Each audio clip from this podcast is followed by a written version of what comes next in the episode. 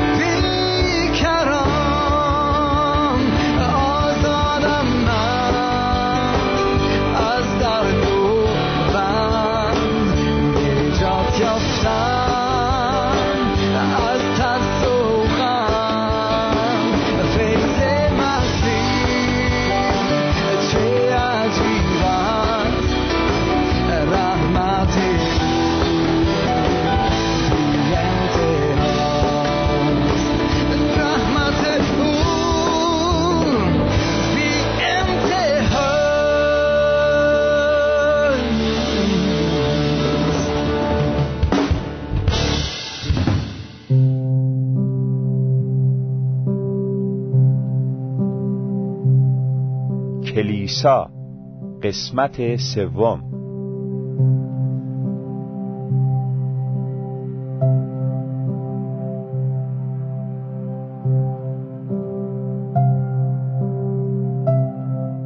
شنوندگان عزیز در دو درس گذشته مطالب بسیار مهمی را درباره کلیسا از نظر گذراندیم. دیدیم که خدا از ابتدای آفرینش در نظر داشت جامعه ای از انسانها تشکیل دهد. او می‌خواست خود فرمان روا و حاکم مهربان و خیرخواه این جامعه باشد. کلیسا همین جامعه می باشد از زمان مسیح تا کنون کلیسا قوم خداست و متشکل از تمام نژادها و زبانها می باشد کلیسا سراغاز و مقدمه ملکوت خدا بر روی زمین است.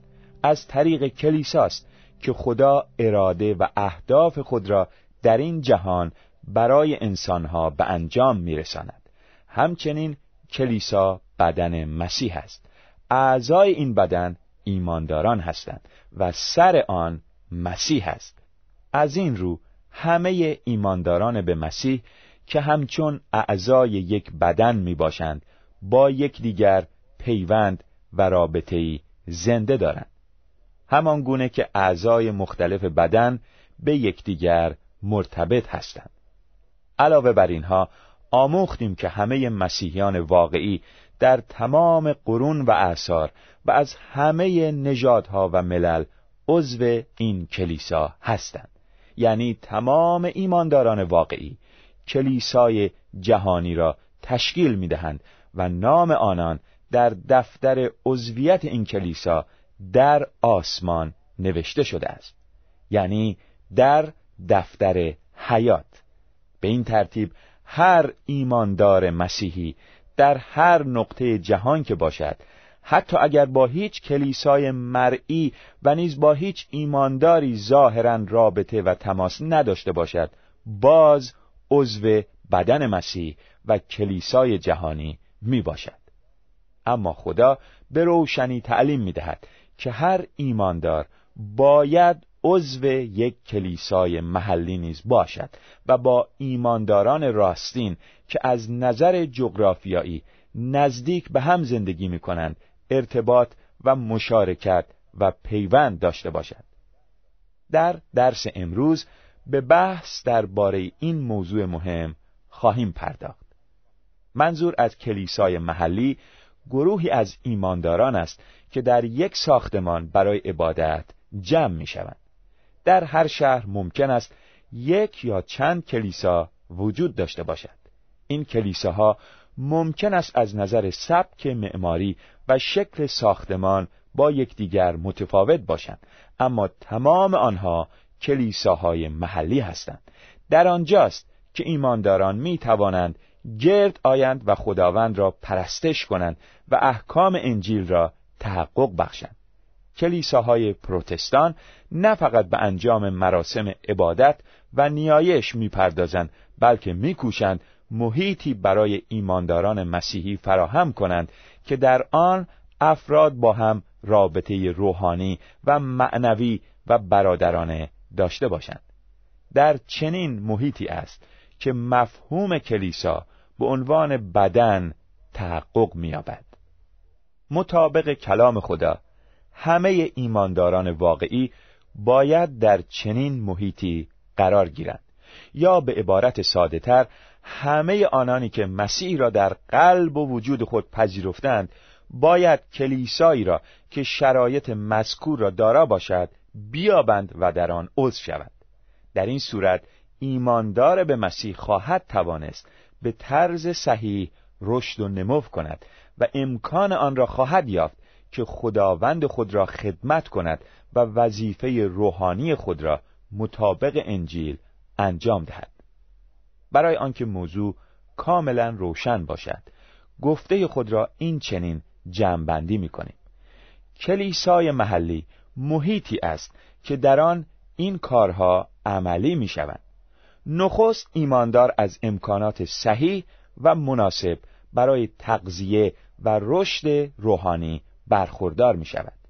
دوم ایماندار می تواند با سایر هم ایمانان خود رابطه داشته باشد و از محیط اجتماعی مناسب برخوردار گردد.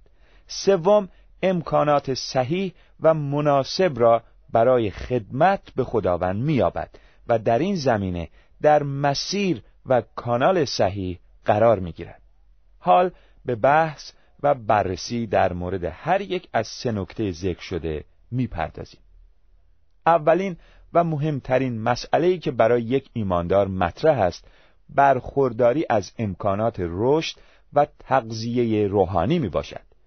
شخصی که تازه به مسیح ایمان می آورد و زندگی خود را به او می سپارد مانند نوزادی است که نیاز به توجه و مراقبت و تغذیه مرتب دارد. این تغذیه و مراقبت همواره باید ادامه یابد. کلیسا این امکانات را در اختیار ایمانداران قرار می دهد. خداوند به کلیسا یعنی بدن خود خدمتگزارانی عطا کرده تا ایمانداران را مراقبت و تغذیه نمایند. کلام خدا این خدمتگزاران را شبان مینامد. یعنی چوپان. وظیفه چوپان این است که از گله مراقبت به عمل آورد. آن را به چراگاه های خوب راهنمایی کند و از خطرات حیوانات درنده محفوظ نگاه دارد. شبانان کلیسا نیز عینا همین وظیفه را نسبت به ایمانداران دارند. ایشان موظف هستند همواره مراقب سلامت روحانی ایمانداران باشند. برای این منظور ایشان باید در وهله اول غذای روحانی لازم را به ایمانداران یعنی اعضای کلیسا برسانند. غذای روحانی نیز کلام خداست. پتروس رسول کلام خدا را شیر مینامد. او میفرماید مانند نوزادان مشتاق شیر روحانی خالص باشید. تا با نوشیدن آن بتوانید در نجاتتان رشد و نمو کنید. رساله اول پتروس فصل دوم آیه دو. در کلیساها مهمترین کاری که انجام می شود تعلیم دادن کتاب مقدس به طرز صحیح است. موعظه ها و تعالیمی که در کلیساها داده می شود باعث رشد روحانی ایمانداران می گردد اینها غذای روح انسان هستند. شنیدن کلام خدا موجب تقویت ایمان می گردد همه ایمانداران به مسیح چه قدیم و چه جدید ایمان نیاز دارند به طور مرتب موعظه ها و تعالیمی درباره کتاب مقدس و امور روحانی بشنوند. خیلی مهم و حیاتی و ضروری است که هر ایماندار کتاب مقدس را به طور روزانه بخواند. اما برخی از مسائل کتاب مقدس نیاز به توضیح و تفسیر دارند از این جهت او لازم دارد که تفسیر صحیح این کلام را از کلیسا نیز بشنود به علاوه خدا از طریق خدمتگزاران کلیسا پیام های مؤثری برای مؤمنین عطا می کند که ایشان را در مشکلاتشان و نیز در خصوص پیروی از خداوند و پایداری در ایمان تشویق می کند. تمام اینها خوراک روحانی ما را تشکیل می دهد. هیچ یک از ما مسیحیان از این خوراک بینیاز نیستیم.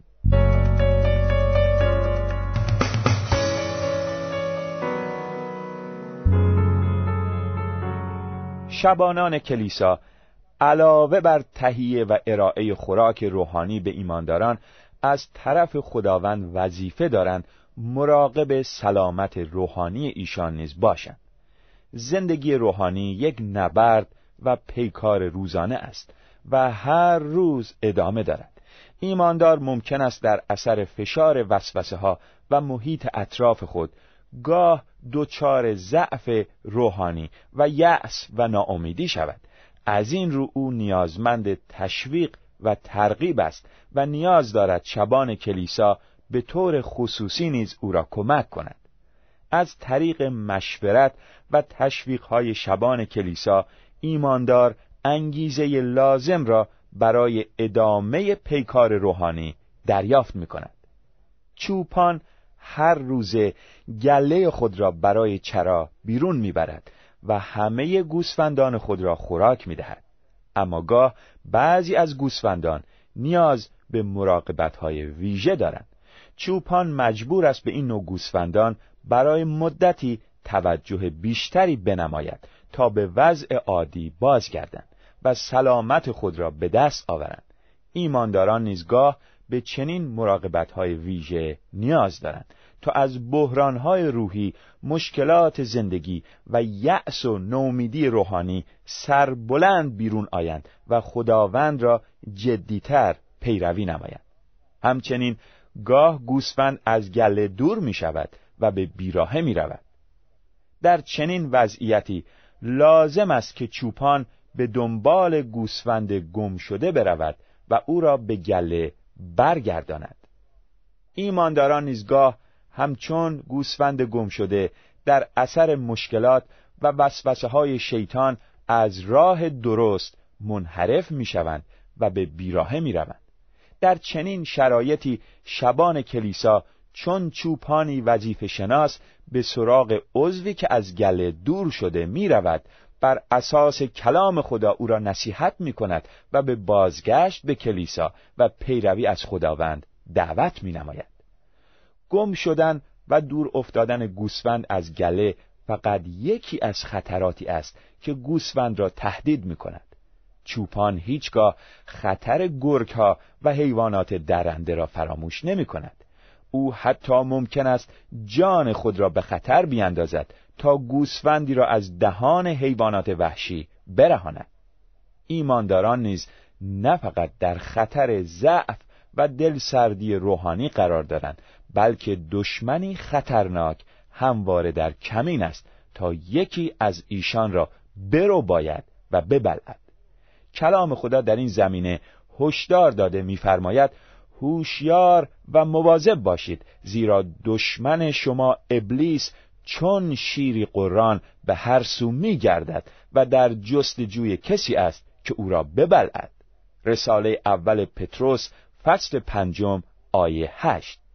بلی شیطان میکوشد ایمانداران را از مسیر پیروی خداوند منحرف سازد و ایشان را پاره پاره کند. کلام خدا در همان قسمت که خوانده شد ادامه داده میفرماید با قدرت ایمان در مقابل او بیستید. رساله اول پتروس فصل پنجم آیه نو ایمانداران باید کوشش کنند با نیرویی که از ایمان به خدا ناشی می شود با شیطان مقاومت و مبارزه کنند. اما در این مبارزه شبان کلیسا می تواند مانند آن چوپان فداکار به کمک ایمانداران بشتابد و با تشویقها و هشدارهای خود ایشان را یاری دهد. شبان کلیسا برای اعضای خود به حضور خدا دعا می کند و از او درخواست می کند تا ایشان را در آزمایش هایشان حمایت کند. خدا دعای شبان کلیسا را احترام می‌گذارد و لشکری از فرشتگان به مدد ایمانداران میفرستد تا ایشان را در این نبرد روحانی تقویت نمایند. تا اینجا دیدیم که کلیسا امکانات مناسب برای رشد و تغذیه روحانی را برای ایمانداران فراهم می‌سازد و این کار را توسط شبانان و تعالیم و موعظه ها و مراقبت های آنان به انجام میرساند. اما دومین کاری که کلیسا برای ایمانداران انجام می‌دهد این است که محیط اجتماعی مناسبی برای ایشان به وجود آورد. در بحث هایی که قبلا در مورد کلیسا داشتیم گفتیم که انسان موجودی است اجتماعی و به همین جهت اگر در اجتماع قرار نگیرد بسیاری از خصوصیات انسانی را دارا نخواهد بود.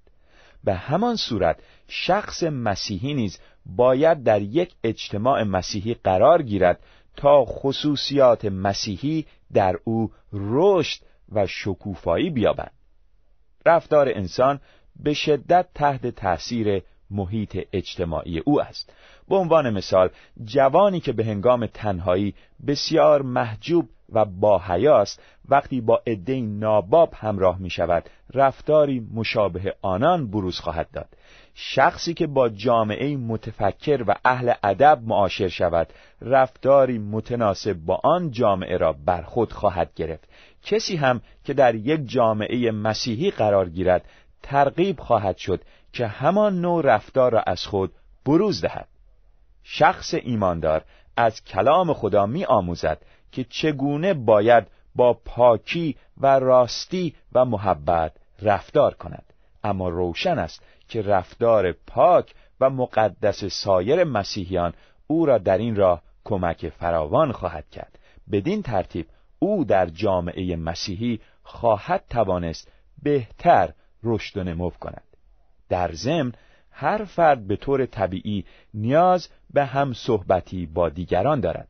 انسان احتیاج دارد با افراد دیگر طرح دوستی و صمیمیت بریزد و با این افراد سخن بگوید و سخن ایشان را بشنود.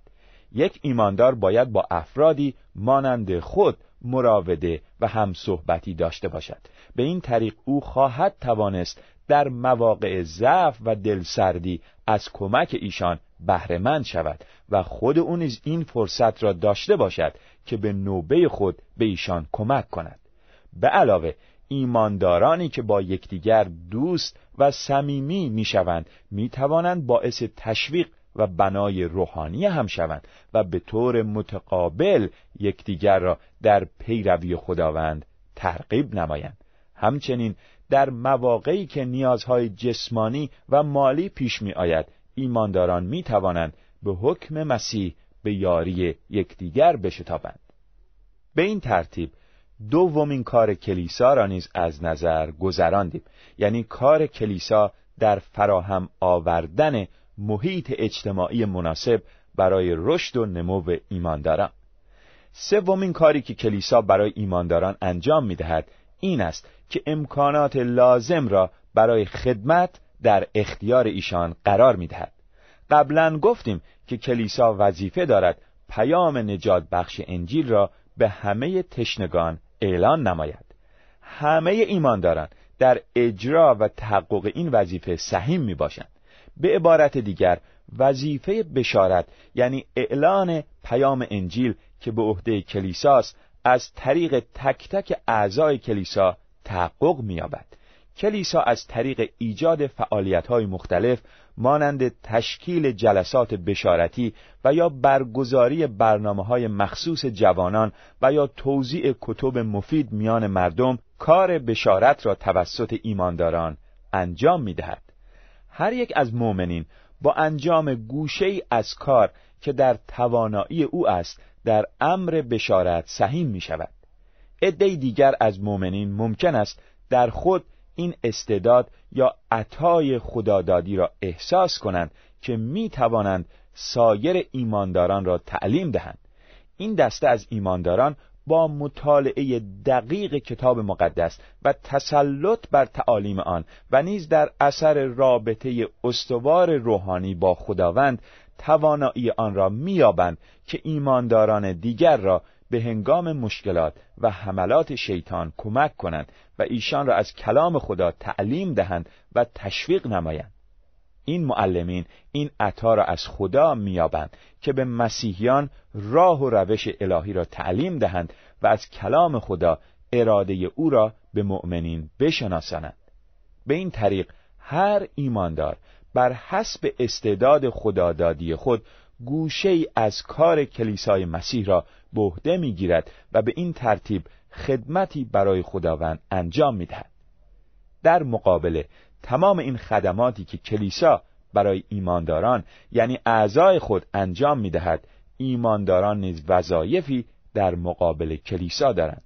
مهمترین وظیفه یک مسیحی برای کلیسا یعنی بدن خداوند حمایت روحانی و معنوی از آن است. او باید به طور مرتب برای رشد کیفی و کمی کلیسا دعا کند.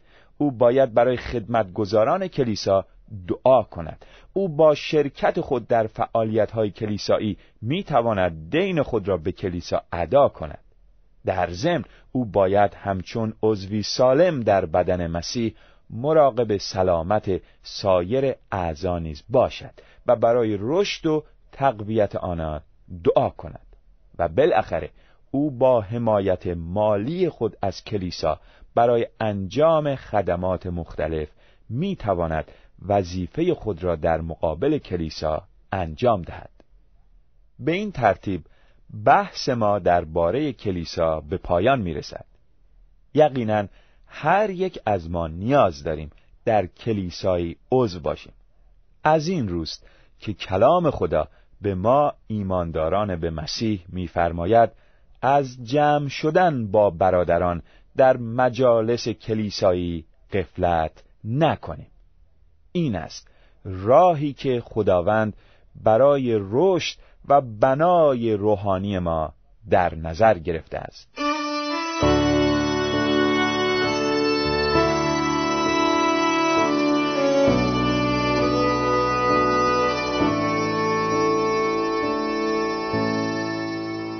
چه محبت و لطفی بود. چه فیض و فداکاری که مسیح بهر